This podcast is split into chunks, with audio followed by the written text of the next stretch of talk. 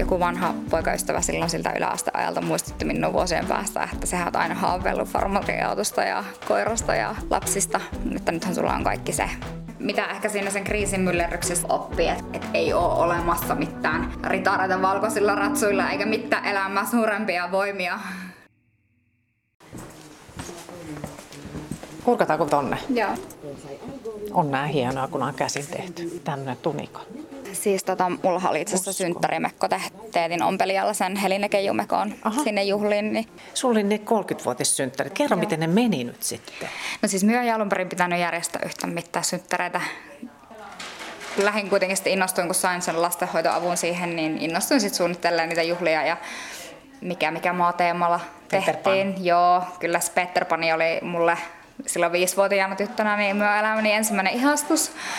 Ja sitä DVDtä, tai silloinhan oli VHS-kasetit, niin etittiin kissoja ja koirien kanssa kaikki maailman huoltoasemat, että myös on saanut sen omaksi, että olisin voinut non-stoppina katsoa Peter Pania, mutta ei sitten löytynyt sitä silloin, mutta myös se, mikä, mikä on ajatus siellä, että kun ei koskaan pitänyt täyttää 30 ja oli ikäkriisi ja kaikki, niin sitten se oli hyvä ajatus siihen, että siellä mikä, mikä maassa voi kaikki olla aina nuoria. Ja Naomi ja Steemalla mentiin, että ihan tosi hyvät synttärit oli. Voisiko tähän istua? Haittaako jos me jutellaan tässä? Ei haittaa. Joo, mennään. Tämä on niin houkutteleva tämmöinen pehmeä sohva. Ja tämä on tosi vanha talo tämä näköjään, tämä taitokorttelin talo. Tämä niin. Joensuussa. Tanja Räty, miten vakavaa se sun ikäkriisi oli, se 30-kriisi? No minun mielestä se oli vähän niin kuin toinen murrosikä. Että niin kuin jos vaikka pötkötteli päivälevolla lasten kanssa, niin tuntui siltä, että en voi olla paikallaan, kun ahistaa jotkut asiat niin paljon tai niin kuin sille, että ei ole hyvä olla mitenkään päin. Että se oli ihan semmoista fyysistä, niin kuin minun mielestä ei semmoista niin kuin, ehkä semmoista levottomuutta fyysisestikin. Siis silleen, että ei vaan halua olla paikalla, että haluaa meillä koko ajan puuhalla, jotta niin ei tarvitse miettiä. Mitä ajatuksia sinulla tuli silloin, kun se oli se, että, että nyt mä oon kohta 30? Ja no ehkä minä en niinkään miettinyt sitä, että minä täytän kohta 30, vaan se vaan puski päälle se semmoinen selittämätön tavallaan kiire sille, että, että niin kuin nyt jos haluaa jollain tavalla muuttaa elämänsä suuntaan, niin se on tehtävä just nyt tai kohta on liian vanha.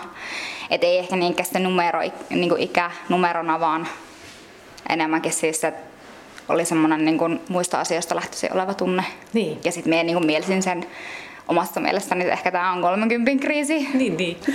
Mutta niin kuin, että kun sullahan on, sun on kolme lasta, sulla mm. on perhe, ja koti, mm. talo ja autot ja muut mm. ja onko kotieläimiäkin ja sun muuta, niin, niin periaatteessa kaikki hyvin. Niin mitä sä ajattelet, miksi se niin kuin iski tämä 30-kriisi? No varmaan just siksi, että tavallaan elämä oli jo niin kuin valmista. Että, että jos on 29-vuotiaana tavallaan perustanut jo sen perheen ja on se ammatti ja kaikki on niin kuin elämällä ihan selvä suunta, niin sitten jos et kuitenkaan ehkä ole ihan tyytyväinen siihen elämässä semmoisena kuin se on nyt, niin sitten just se, että mistä sitä muutosta lähtisi hakkeen, että se olo niin helpottaisi tai parantuisi jollain tavalla. Mäkin luin sun blogi, jonka sä kirjoitit sieltä, että tunnen olevani välillä ihan täysin fossiili. Niin. Että elämän, elämä on jäljellä noin kaksi kolmasosaa, niin, niin. tämmöisiä sä pohdit? Joo, semmoisia me pohdin, että niinku tavallaan jos vaikka haluaisi vaihtaa kokonaan vaikka alla ja sitten opiskelisi, niin sit helposti siihen niin kuin, saat tärvättyä siihen uudelleen asioitteluun, mistä vaikka 10 vuotta ja sitten oot jo 40. Että, Totta. Että, niin kuin, että aika kiire siinä loppupeleissä sitten on, jos haluaa jotakin radikaaleja muutoksia tehdä. Mitä vaihtoehtoja sä mietit siinä? No ei mulla oikeastaan ollut mitään vaihtoehtoja, sen takia en tarttunutkaan sit loppupeleissä mihinkään, koska niin kun, en tiennyt itsekään mitä olisin halunnut. Mutta sitten toisaalta mä ajattelin sen myös niin, että on myös ihan ok jäättyä vaan paikalle ja miettiä. Että ei kaikkia, me on aika ratkaisukeskeinen ihminen muuten elämässä, niin sitten, oli siinä kohti me joudun toteamaan, että mulla ei ole nyt mitään ratkaisua, että me en voi tätä ratkaista, aikata ratkaista. Niin tota, se ajatus siitä, että, että kun elämä on ihan hyvä, mutta se on silti tarpeeksi huonoa ilman, että sitä huononttaa vielä lisää jollain typerillä teoilla. Mitä sä ajattelet siellä, että mistä suunnasta sä niin kuin lähet sitä sitten, että, niin kuin, että kun kaikki on periaatteessa niin hyvin, kun monellahan iskee 30 kriisi, että se ei ole mitään tavatonta. Niin. Että mitä, mitä sä lähdet siitä sitten pohtimaan, että No varmaan sitä perhekuvioa ja no, töitä, koska kolmivuorotyö ja pienet lapset on muutenkin haastava yhdistelmä. Sä oot sairaanhoitaja. Joo. Niin, niin tota, sitten se kiire siellä töissä ja kiire kotona ja ei ole aikaa niille ihmisille, ketä siihen elämään kuuluu. Ja niin sitten kuitenkin on tehtävä töitä, että voi maksaa elämän. Niin sitten se, että ei ollut mitään. Oli vaan semmoinen umpikuja tilanne, että mistä otat aikaa, että kerkket nauttia siitä kaikesta mitä olet saanut aikaiseksi. Kyllä, kyllä. Ja sitten on niin joku vuosi silloin, kun sä olet 29, silloin sä mietit noita. Joo, Joo. kyllä. Tämä on tätä samaa, niin kuin, samaa pohdintaa sieltä blogista edelleen, että, että tota, odotan, että voisin aina sen tuuliajon sijaan pysähtyä paikalleni ja lakata näkemästä miljoonia vaihtoehtoja ympärilläni. Niin ajaa tyytyväisenä töihin miettimättä jokaisen radiosta tulevan biisin sanomaa ja kaivella sielun syöväreistä ikävää, jonka kohdetaan itsekään tiedä. Niin. Siis toi ihan loistavasti. Mutta se oli just sitä syvimmässä olemuksessaan, mitä me koin, että me en voi kuunnella enää edes musiikkia, koska minulla on kaikesta joku semmoinen me en välttämättä edes ymmärrä kaikkia sanoja, mitä niissä biiseissä on, mutta silti ne liikuttaa kamalasti. Ja me en ole koskaan ollut semmoinen ihminen, että me ei kauheasti liikuttuisi mistään niin kuin toisten ihmisten, tai siis että koen empatiaa ja sympatiaa, mutta en kuitenkaan sit vaikka itke Aivan. hirveän helposti toisten ihmisten puolesta tai vaikka omasta puolesta, niin, niin. niin siitä myös oli tosi hämmentävä se, että yhtäkkiä tunsin kauheasti asioita. Että sen pois menemistä minä niin ootin tosi kovasti. Sanoitko sitten sun läheisille, että, että nyt sulla on tämmöinen, että nyt mä mietin tämmöisiä ikäjuttuja. Miten sä niin kotona, oletko sä siellä ottanut esiin nämä sitten, että nyt on tämmöinen No kyllähän se noihin läheisiin ihmissuhteisiin ilman muuta vaikutti, vaikutti myöskin omalla tavallaan, että oli ehkä semmoinen hankalampi kausi, mutta, mutta niin, niin, niin puolison kanssa niin, sitten. Niin. Niin, se vaikuttaa moneen. Niin. Miten sitten lasten kanssa? Oliko niiden, vaikuttiko sen siihen jotenkin? No ehkä lasten merkitys sitten kuitenkin minun mielestä vahvistuu, että, että tehtiin tosi paljon lasten kanssa keskenään asioita ja sitten otin niin kuin tietoisesti sitä aikaa, että lähdettiin vaikka olisi ollut myöhään illalla niin pulkkamäkkeen ja makkaranpaiston laavulle ennen iltavuoroja ja niin kuin tämmöistä. Hauskaa, kuulostaa tosi kivalta. Niin, sit, niin jotenkin sitten se niin kuin vahvistui se, että, no, että se äitin rooli ainakin on ihan selvä. Kierrelläänkö vähän? Joo. Tää on paljon. Mitäs tässä on? Katsota. Kaiken maailman tilpehööriä. Mm. Ihmiset askartelee tosi paljon. Mitä sä sitten vapaa-ajalla teet? Onko sulla aikaa sit muuta kuin, niin kuin lasten kanssa olla? Tässä no siis mulla on kaksi koiraa. Niin me treenataan niiden kanssa siis kesät vesipelastusta ja uh-huh. sitten se toinen niistä koirista käy näyttelyissä. Uh-huh.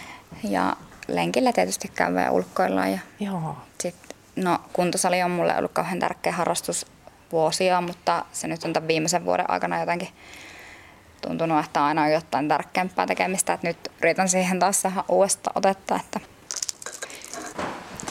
Mutta oliko sinulla jossain siinä, siinä vaiheessa, kun sä mietit, niin, että se tuli se jonkun asteinen semmoinen 30 kriisi, että et, et pystyt sä nyt niinku nauttimaan tästä kaikesta ja miksi, et, et tässä tämä elämä, että pystyisikö mä nyt tästä kaikesta ottaa irti kaiken? No silloin en pystynyt kyllä ottaa irti kaikkea, että ne, se niin oma mieli sahasi niin paljon kaikesta siitä, että mitä kaikkea muuta voisi olla ja mitä kaikkea vaihtoehtoja elämässä on niin sen nykyisen sijasta.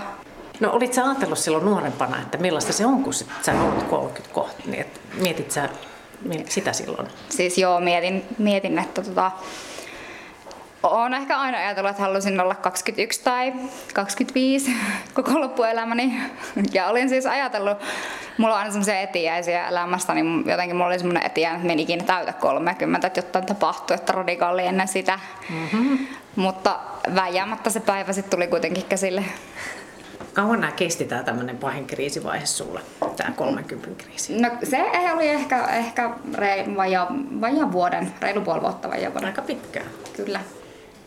Sano, mitä sä niinku teit, että sä pääsit sitten eteenpäin? No sen asian hyväksyminen, että nyt on tilanne vaan tämä ja tälleen nyt maha itse mitään. Ja kirjoittaminen ja sitten ehkä huomioon siirtäminen muihin asioihin, semmoisiin perusjuttuihin ja sen mielihyvän löytäminen sitten niistä jo olemassa olevista asioista. Ja sen just kirjoittamalla omia ajatuksiani ja En tietysti kaikkea halunnut sinne blokkiin jakkaa, mutta että se oli minulle tärkeä keino työstää sitä. Että... Kyllä. Onko ne toteutunut ne asiat, Tanja Räty, kun sä puhuit, että sä mie- silloin kun sä mietit nuorempana, että sit kun sä oot 30, niin onko ne toteutunut ne, mitä sä ajattelit silloin? No siis me muistan, kun me kirjoitettiin 15-vuotiaana yläasteella kirjeet tota, itsellemme 30-vuotiaalle minulle. Ja siis muistan vieläkin joitakin asioita, jotka siinä kirjassa oli. Meidän äiti ei löytänyt sitä mistä, vaikka se on ollut tallessa varmasti jossakin, mutta se ei löytynyt. Arvo, arvo.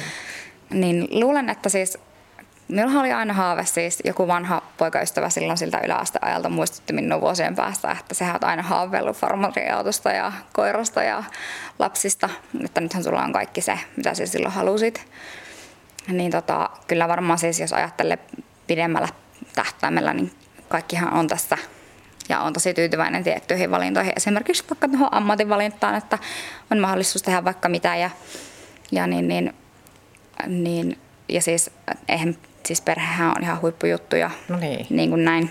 Niin, niin. Se on toteutunut. Niin, kyllä. Tuliko sulle, että, että se tavallisuus ei riitä siis silloin, kun sulla tuli se ikäkriisi?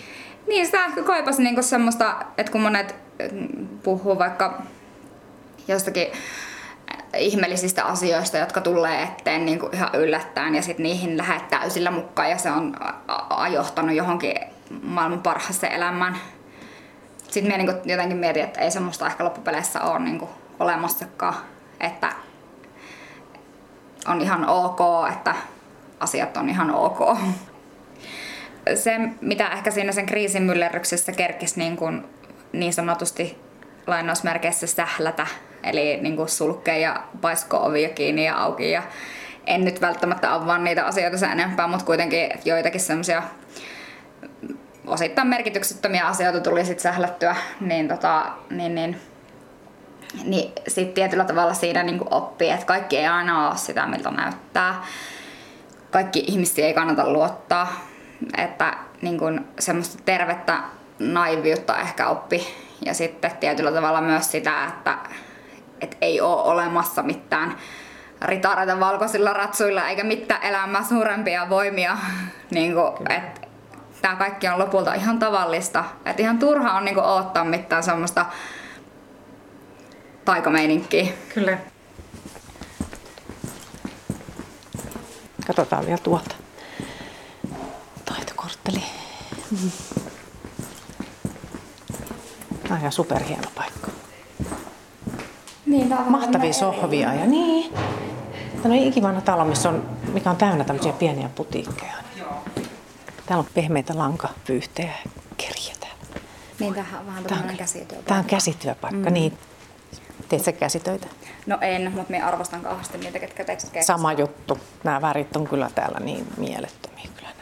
Nämä. pehmeitä. Äiti, niin. äiti on vaatesuunnittelija ja meillä on Ai tehty jaa. tilkkuja niin paljon kaikkea askartelu- ja ompel, ompelujuttuja silloin lapsena, että sitten kun me inhoan itse sotkuu, niin sitten myös kaikki silput ja semmoiset, niin minä en halua niitä niin. kotiin. Ja sitten mä vähän semmoinen, että jos mulla tulee inspiraatio, niin sitten minun pitää saada tehdä koko ajan. Joo. Niin ei ole ehkä semmoista on niin, niin.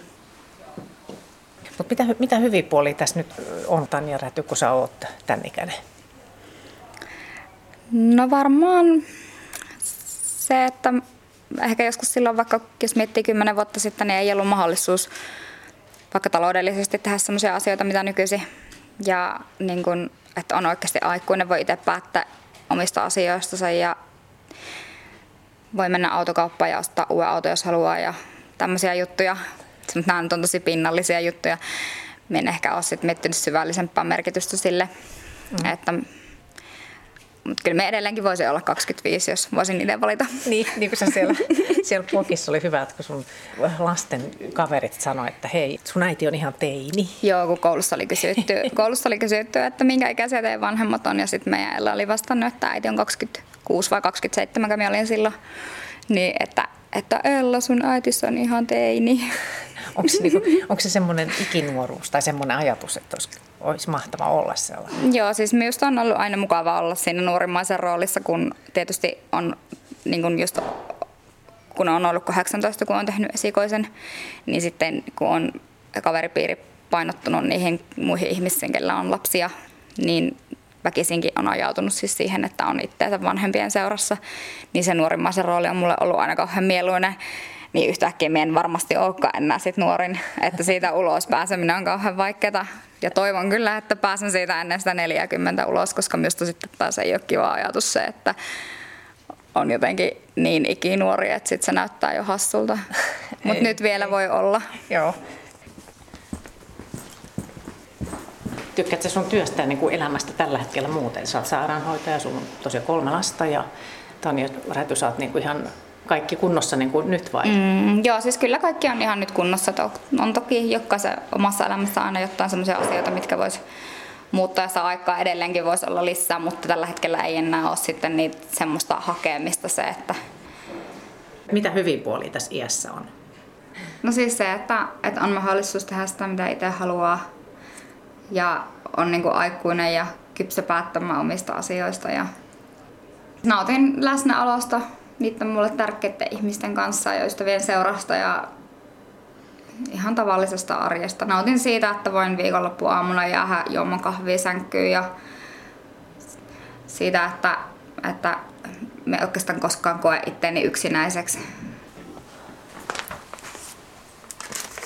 Tässä katsot tämmöisiä vanhempia naisia. Niin. Miltä se näyttää tämmöinen kortti? Tämä on tämä Ingelökin tämä tämmöinen korttisarja. Niin semmoisia iloisia vanhempia naisia siinä.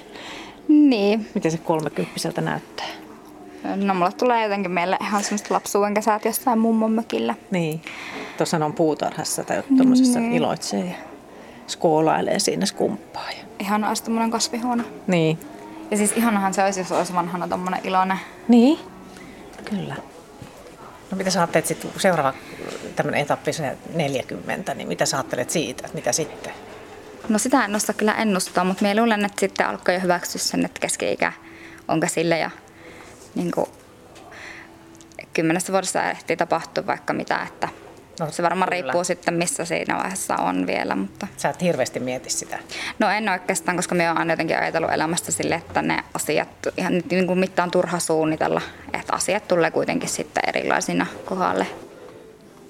Täällä on nyt tämmöisiä askartelujuttuja, kaikkea leimasimia. Mitä sä oot sitten lapsena?